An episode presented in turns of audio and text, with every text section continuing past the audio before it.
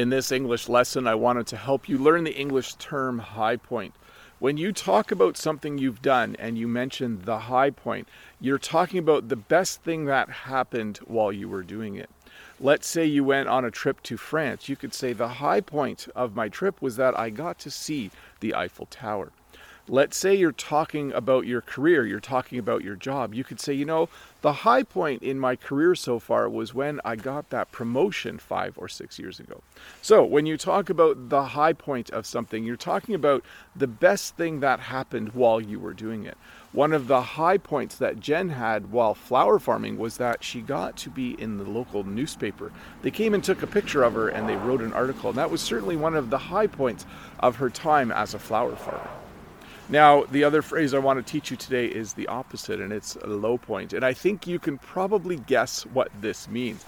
The low point would then be the worst thing that ever happened to you, or one of the worst things that happened to you. So, if you were talking again about your job, you could say, The low point in my career was when I got fired, or the low point of the trip was when Joe fell getting off the bus and twisted his ankle. So, uh, low point is then the not nice thing that happened in an event or an experience that you had. So, to review, when you talk about the high point of an experience, it's the best thing that happened during that experience. And when you talk about the low point of that experience, you're talking about the worst thing that happened during that experience. High points are definitely better than low points. But hey, let's look at a comment from a previous video. Let me see if I can dig it out here. This comment is from Janeth. Hi, Bob, sir. How do you pronounce gauge?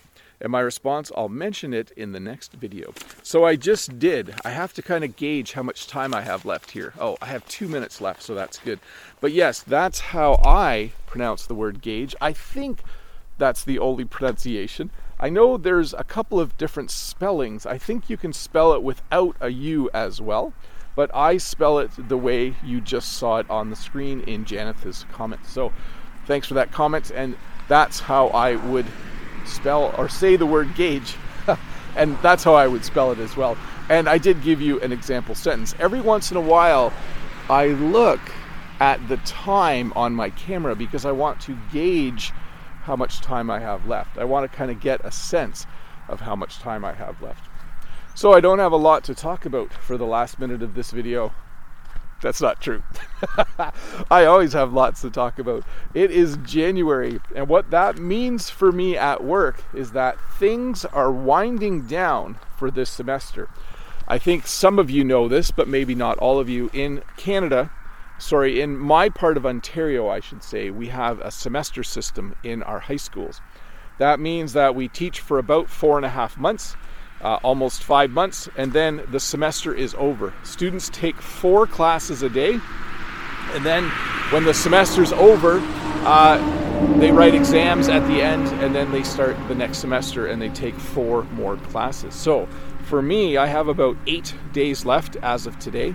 Uh, in eight days, regular classes are finished, and then we have a week of exams. And here's a little secret teachers love the end of the semester but students find it very, very stressful.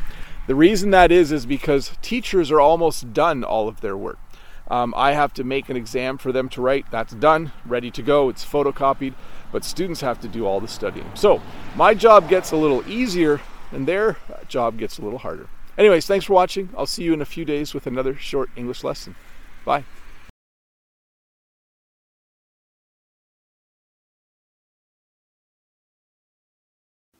Hi, Bob the Canadian here. Thank you for listening to this English podcast lesson. If you would like to support me in the work that I do as an online English teacher, please visit patreon.com slash Bob the Canadian.